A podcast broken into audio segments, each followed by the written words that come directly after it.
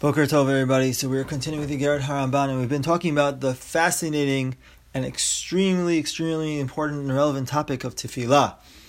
And the Ramban had written that a person should remove from his heart all the external matters from his mind, from his heart, when he stands to pray, and carefully prepare himself and his heart in the presence of Hakadosh Baruch Hu. So we discussed different things related to what we pray for, how we pray, the kavanah during the tefillah.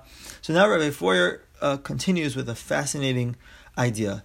So he, I'll read you from Rabbi Feuer. He says, prayer is a moment of transformation. Tefillah is a point of change within a person. Now, he's going to discuss in this in the next few sections two different ways. He doesn't connect them, but we can connect them. Two different ways in which tefillah is transformative. So let's talk about the first one. So he says that before he speaks to God, before a man, when a man approaches Hakadosh Baruch Hu for tefillah, so before he does that, so man is alone and frightened, right? The world can be a scary place. A person has many worries, has many concerns. He has, um, he may even be weak and torn by his concerns. He says, or his worries, or overwhelmed by them. But when the moment of tefillah arrives, when the person arrives at those words, Hashem Sfatai Tiftach, and he stands before Hakadosh Baruch Hu in prayer, so what happens? Man understands that he has a quote, a caring and sympathetic ear to talk to. Man understands that he's standing in front of HaKadosh Baruch Hu. And Hashem's listening. Hashem cares. It matters to Hashem. Hashem's listening. Hashem is sympathetic to his needs. So therefore, he turns to Hashem to request what he needs, but part of requesting what he needs is admitting his own frailty, admitting that his own limitations. Once he can admit his own limitations and he needs HaKadosh Baruch Hu to help him, so he allows that burden to slip off his shoulders and he realizes that he's not alone. He realizes that Hashem is there. He can turn to Hashem in his tefillah, whatever's going on in his mind and his heart, he can turn to Hashem in that tefillah. And that's actually, uh, I once read from Rav Wolbe, read from Wolbe, maybe from somebody else, I think it's Rav Wolbe, who says that if a person is struggling with kavanah and tefillah, all those other thoughts that he or she is having that distract he or she from the tefillah, he can incorporate those thoughts into the tefillah itself.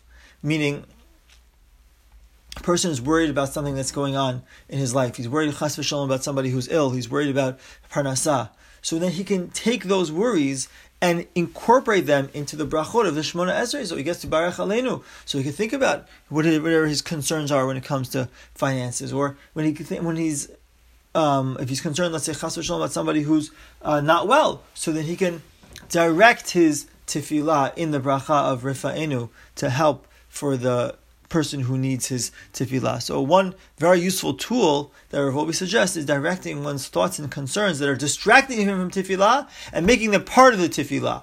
Using them as a tool to help him in the tefillah as opposed to a, to a part of a distraction from tefillah. And here, Rabbi Feuer quotes a beautiful, beautiful pasuk that I, I always find to be very inspirational. He writes it here in English, but I'll say as much as I remember it in Hebrew from Tehillim Perek Nun Hey, pasuk Chaf Gimel. It says, "Shlach al Hashem yehavcha v'hu yechal kelecha." Cast upon your Hashem your burden, whatever is on your mind, whatever is worrying you, cast it upon Hashem. Throw it to Hashem. Let Hashem take care of it, and He will sustain you. And then Hashem will take care of you, right? So when a person will, instead of being concerned about his worry or letting, allowing his worries to overwhelm him or to eat him up, he takes those worries and directs them and says, Hashem, here, I'm giving these worries to you. Hashem, please take care of them for me. So he creates, now that's not, it doesn't happen automatically. A person has to have the humility to truly believe that he's dependent on somebody else. We'll talk about that in a, in a minute, that the nature of our world is one in which we feel like we're in control right? So tefillah requires a person to be able to step back and say that he's not in control, and really Hashem is in control in order for the tefillah to be effective. And he quotes here from Rabbi Chazkel Levinstein uh, in his Sefer on Emunah that he says that when a person stands in prayer, he's standing like a beggar at the door with outstretched hands. He's asking Hashem. He's like a beggar. A person has to feel like he's he's begging in front of Hashem. A person feels pride and arrogance at the time of tefillah. So then, how could he come to Hashem and ask him for things? He feels like he's the one who could do it himself, and just as a formality, he's you know as a favor, he's asking Hashem as well. It's not the way it works.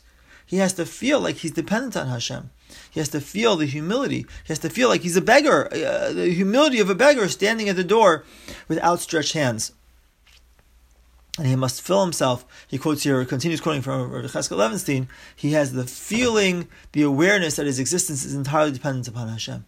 If he has that feeling that his existence is entirely dependent upon Hashem, so then his tefillah can be much, much more effective. That's a level of humility to have that. But once he realizes that the real sustenance, the real support comes from Hakadosh Baruch Hu, not from the hand of man. So then Hashem rewards him, and he gets his reward comes as a direct, gift from Hashem, and not from the hands, not through the hands of man, not through the intermediaries. Now, of course, there are always intermediaries, almost always intermediaries in life, but Hashem can also find ways to go above and beyond the intermediaries, to give some things people things that they wouldn't rationally, logically expect to receive, and Hashem can support them and give them. When a person comes to Hashem and the humility, the feeling of nothingness that he that he has vis-a-vis Hakadosh Baruch Hu, we discussed much earlier in the sefer as we uh, discussing matters of humility. We discussed that feeling of nothingness that a person feels vis-a-vis Hakadosh Baruch Hu, and then once he has that feeling, he he sort of uh, removes his ego from the situation, and the ego, which could be a barrier between him and Hashem, the ego disappears, and then there's a direct connection, a direct pipeline of of shefa from Hakadosh Baruch Hu that comes from uh, straight down to him from Hakadosh Baruch Hu. Okay, we'll pause over there, and then Bezrat Hashem tomorrow we'll continue this in this topic about feeling humility and, and helplessness in tefillah, and uh, and we'll hopefully get to the second transformative aspect of tefillah of how it can completely change a person. Have a wonderful day, everybody. Kol Tuv.